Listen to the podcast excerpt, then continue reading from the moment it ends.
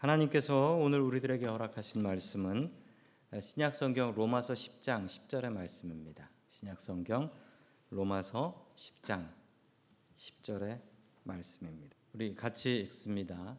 시작. 사람이 마음으로 믿어 의에 이르고 입으로 시인하여 구원에 이르느니라. 아멘. 자, 우리 옆에 계신 분들과 인사 나누겠습니다. 반갑습니다. 인사하시죠? 네, 반갑습니다. 자, 이 로마서 10장은요. 어, 특별히 구원받는 과정에 대해서 참 잘 설명하고 있습니다. 이 바울이 참 잘하는 것은 이 과정들을 구체적으로 잘 설명하는 은사가 있는 분이셔서 오늘 구원의 과정, 이 과정이 어떤 과정인지 잘 설명하고 있는데 어, 그 말씀을 통하여 우리의 구원이 더욱더 확실하여질 수 있기를 주의 이름으로 축원합니다. 아멘. 첫 번째 하나님께서 우리에게 주시는 말씀은 입으로 믿음을 고백하라라는 말씀입니다. 입으로 믿음을 고백하라. 자, 왜 우리는 입으로 고백해야 할까요?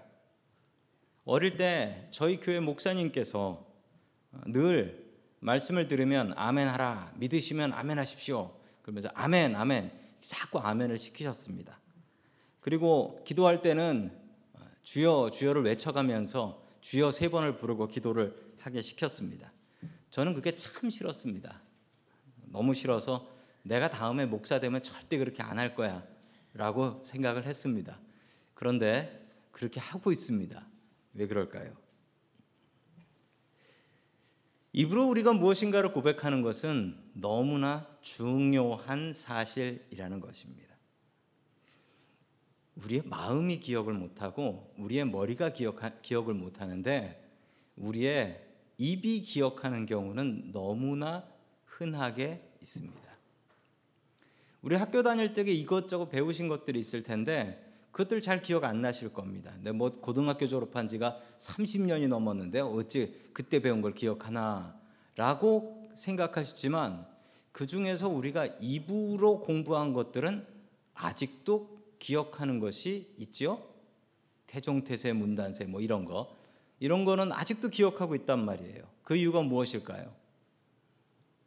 우리의 머리가 기억하고 우리의 마음이 기억하는 것보다 우리 입이 기억하는 게 훨씬 더 강력하다는 사실입니다. 오늘 하나님의 말씀 같이 봅니다. 로마서 10장 9절의 말씀입니다. 시작. 당신이 만일 예수는 주님이라고 입으로 고백하고 하나님께서 그를 죽은 사람들 가운데서 살리신 것을 마음으로 믿으면 구원을 얻을 것입니다. 아멘. 구원받는데 제일 중요한 단계가 무엇이라고 합니까? 입으로 고백하는 거예요. 예수가 주님이시다. 그 역사적으로 2000년 전에 오셨던 그분 예수가 나를 구원하러 오신 주님이시다. 이거 연결 안 되는 사람들 많잖아요. 그 예수 모르는 사람이 어디 있어요? 대부분 안단 말이죠. 근데 그분이 나를 구원하실 주님이다. 이거를 인정하는 사람들은 그렇게 많지 않아요. 이거를 입으로 고백하게 되면 첫 번째 단계는 입으로 고백하는 것입니다. 입으로 고백해야 됩니다. 그래서 우리는 믿으면 아멘 해야 됩니다. 그리고 입으로 고백해야 그게 진짜 고백이 돼요. 왜 입으로 고백해야 되냐고요? 입으로 고백하면요. 그 고백을 내가 듣고 하나님께서 들으세요. 내가 듣고 하나님께서 들으세요. 그래서 입으로 고백해야 됩니다. 입으로 고백하는 것이 얼마나 중요한지 모릅니다. 남자 여자가 아무리 연애를 해도 입으로 고백하지 않으면 소용이 없어요. 안 그렇습니까? 여기 결혼하신 분들은 대부분 그런 경험이 있으시죠? 누군가가 먼저 고백했을 거예요. 뭐 그 당시에는 뭐 전화로 고백할 수도 없고 입으로 고백했을 거란 말입니다. 예? 입으로 고백해서 나랑 같이 살아 주실랍니까? 뭐 내 알을 낳아도 뭐 이런 식으로 고백했을 거란 말이죠.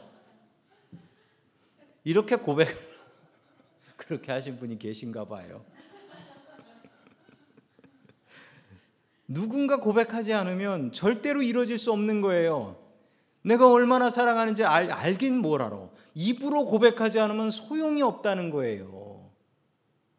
마찬가지입니다. 우리와 하나님의 관계도 마찬가지예요. 우리의 믿음의 시작은 무엇으로 시작하는가? 마음에서 시작하죠. 그러나 그것이 입으로 고백되는 순간 그때부터 법적인 효과가 있는 것입니다. 입으로 말해야지 구원을 받아요. 입으로 말해야지. 법원에서 재판받는 거 보십시오. 재판할 때 어떻게 합니까? 서로 조용히 서류 이렇게 들려보고 끝나나요? 아닙니다. 그렇게 중요한 재판을 어떻게 합니까? 입으로 고백합니다. 입으로. 내가 죄를 안 지었습니다. 그러고 네가 죄인이다라고 하면서 입으로 고백해요. 입으로 고백하는 게 얼마나 중요한지 모릅니다. 우리는 입 훈련해야 합니다. 마음으로 믿으면 끝이다. 잘못된 생각이에요. 입으로 우리 주님을 부르고 입으로 주님을 찾고 입으로 고백해야 됩니다. 우리의 입으로 하나님을 찬양하고 하나님의 말씀에 아멘하고 하나님 앞에 나아가야 됩니다. 그 입으로 다른 말 하지 마십시오. 저주하는 말 하지 마십시오. 나쁜 말 하지 마십시오. 다른 사람 죽이는 말 하지 마십시오. 우리의 입을 잘 훈련하셔서 입으로 구원받을 수 있기를 주의 이름으로 간절히 축원합니다. 아멘. 두 번째 하나님께서 주시는 말씀은 복음을 전하는 사람이 되라라는 말씀입니다. 복음을 전하는 사람이 되라. 세상엔 참 아름다운 발이 있습니다. 세상은 참 아름다운 발이 있어요. 지난 주일날 예배를 마치고서 아래층에 가 보니까 우리 교회 제일 막내 리아가 걷지도 못하는데 신발을 신고 왔어요. 그래서 저는 신발을 보면서 이거 분명히 걷지도 못할 테니 내가 분명히 이 바닥은 닳지도 않을 거다라고 생각하며 바닥을 만져보니 바닥이 딱딱해. 이게 무슨 의미가 있을까라는 생각을 했습니다. 참 아름다운 발이었어요. 아이들이 학교를 마치고 엄마 아빠 하면서 집으로 돌아오는 그 발, 그 발걸음, 그 소리를 기억하십니까? 그참 이쁜 발이거든요. 정말 이쁜 발이에요. 일터에 나갔던 아버지가 일을 마치고 집으로 돌아오는 그 발걸음 소리도 정말 너무나 아름답습니다. 화면에 보면 1973년에 퓰리처상을 받았던 유명한 사진이 하나 나옵니다.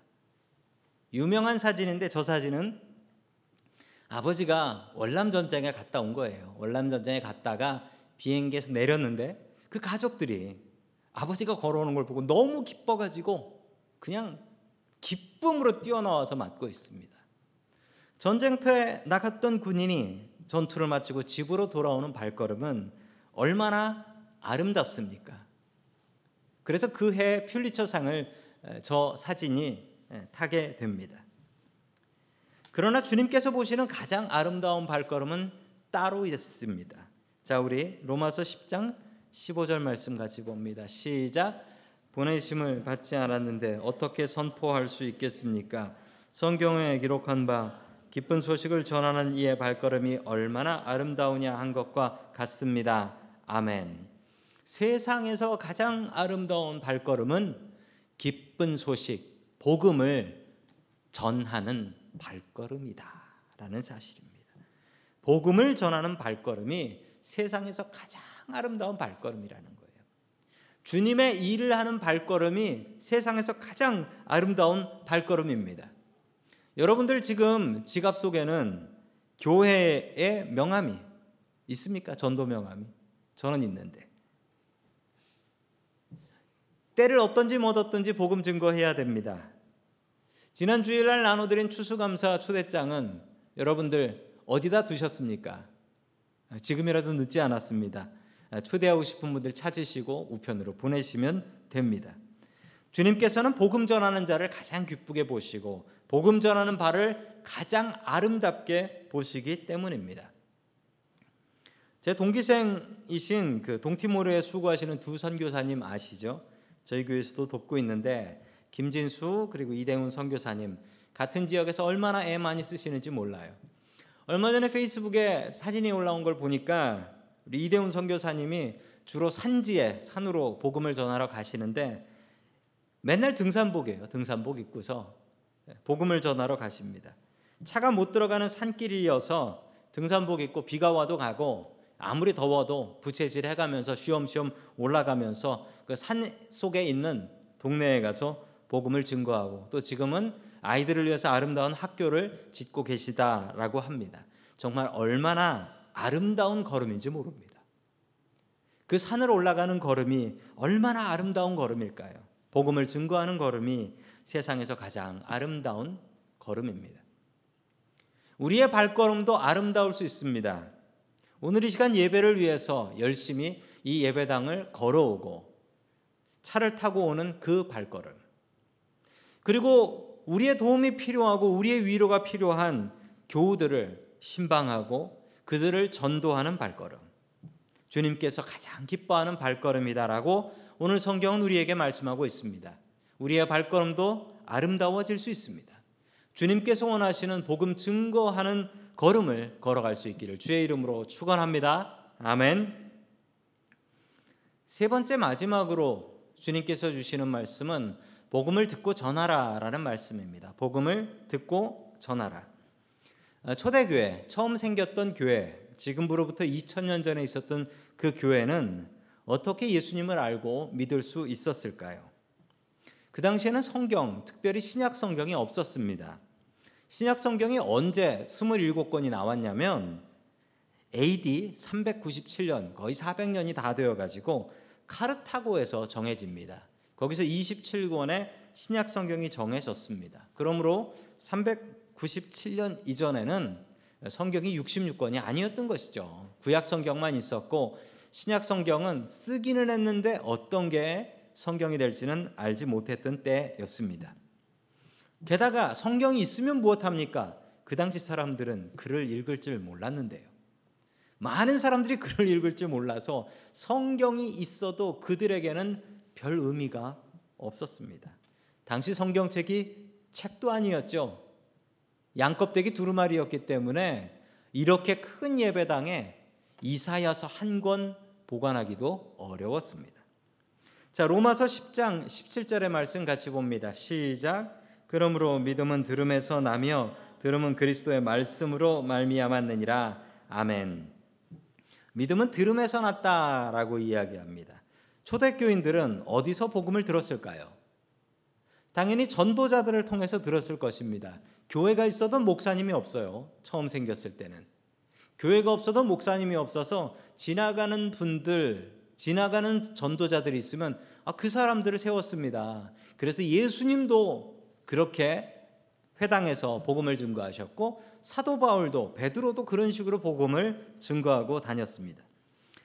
주님을 만난 사람들을 특별히 사도라고 불렀습니다. 사도. 사도라는 사람들은 살았을 때 주님을 만난 사람들. 예수님께서 이 땅에 계셨을 때 한 번이라도 만난 사람들은 그 사람들은 특별히 사도라고 해줬습니다. 사도는 예수님을 직접 만났던 사람들이었죠. 그래서 오늘 이 성경 로마서를 쓴 바울은 늘 사도권에 대해서 의심을 받았습니다. 예수님 하늘나라 가신 뒤인데 자기는 만났다라고 하니까 진짜 만났는데 사람들은 그건 네가 착각이다. 너는 사도가 아니다라고 얘기했던 것이죠. 예수님의 열두 제자들은 당연히 사도였습니다. 그 외에 예수님을 살아서 만났던 사람들, 이 사람들은 특별히 사도라고 불러서 이 사람들의 가르침은 최고의 가르침으로 인정을 받을 수 있었던 것이었죠. 주님의 말씀을 먼저 들은 사람은 누구나 그 말씀을 다른 사람에게 전했습니다. 기쁜 소식을 듣게 되면 그 소식은 나 혼자 갖고 있을 수가 없죠. 누구에겐가 전할 수밖에 없는 것입니다. 기쁜 소식을 어떻게 나 혼자 품고 있을 수 있겠습니까? 중세시대 어느 수도원에서 있었던 일입니다. 그 수도원에서 어, 밥만 준비하던 엉터리 수도사가 있었습니다. 그런데 이 엉터리 수도사가 순서대로 설교를 하다 보니 설교를 할 시간이 되었네요. 설교를 하는데 이 엉터리 수도사가 했던 이야기는 이것이었습니다. 오늘 제가 무슨 말을 할지 압니까? 라고 물어봤습니다. 그러자, 어, 그걸 어떻게 알아요? 그러니까 앉아 있었던 다른 수도사들이 모릅니다. 라고 했습니다. 그랬더니 이 수도사가 그럼 나도 모르겠습니다. 하고 들어가 버리더래요. 너무 당황스러워서 그 다음에 또 시켰대요. 또 시켰더니 이 수도사가 또 그렇게 물었습니다. 내가 무슨 말을 할지 압니까? 그랬더니 모른다고 하면 이제 또 안 하고 들어가니까 있는 사람들이 다 압니다 그랬어요. 그랬더니 이분이 이랬어요. 아는 얘기 해서 뭐 합니까? 하면서 들어가더래요. 또 세 번째 시켰더니 제가 무슨 말을 할지 압니까? 그랬더니 이제는 짰어요. 이쪽 앉은 사람들은 압니다. 그러고 이쪽 앉은 사람들은 모릅니다. 라고 아우성을 치는 거예요. 설교를 들으려고. 그랬더니 이분이 이랬대요. 그럼 아는 분들이 모르는 분들한테 전해주세요. 그러면서 들어가더래. 수도 원장님이 이 말씀을 듣고서 손뼉을 치며 얘기했습니다. 이게 복음이구나. 이게 복음이구나. 우리가 늘 무언가 새로운 말을 들으려고 하고 우리가 뭔가 새로운 것으로 나의 감정적인 지적인 자극을 받으려고 하고 우리에게 정말 부족한 것은 아는 사람이 모르는 사람한테 전하는 게 복음인데 그걸 하지 않고 있었구나. 그렇습니다. 우리는 듣기에 힘써야 돼요. 그런데 듣고 나면 어떻게 해야 되는지 아십니까? 그 얘기를 전해야죠. 나눠야지요. 우리 다락방 시간이 왜 있습니까? 다락방 시간은 목사님 없을 때 목사 흉 보는 시간이 아닙니다. 다락방 시간은 받은 설교를 가지고 그 은혜를 나누는 시간이 다락방 시간이에요. 설교를 들으시면 그거로 끝내지 마세요. 집에 돌아가면서 부부간에 오늘 들었던 설교에 대해서 이야기를 하면서 같이 은혜를 나눠야 합니다. 그리고 부모와 자식 간에 할 말이 돈 얘기밖에 없습니까? 그럼 커서도 애들하고는 돈 얘기 말고는 할 게 없어요. 아이들하고 말씀을 나눠야지. 그래야지 말씀 이야기를 하지. 아이들하고 돈 얘기만 얘기하면요. 애들 대학 가면 끝내 전화 올 때는 돈 떨어졌을 때밖에 전화 안 하더라. 라고 이야기합니다. 아이들과 믿음의 이야기를 하셔야죠. 내가 들었던 말씀이 있으면 그걸 내 가슴 속에 숨겨두는 것이 아니고 못 듣는 사람, 안 들은 사람한테 전하고 나눠야지요. 믿음은 들음에서 납니다. 듣지 않으면 믿음이 생기지 않아요.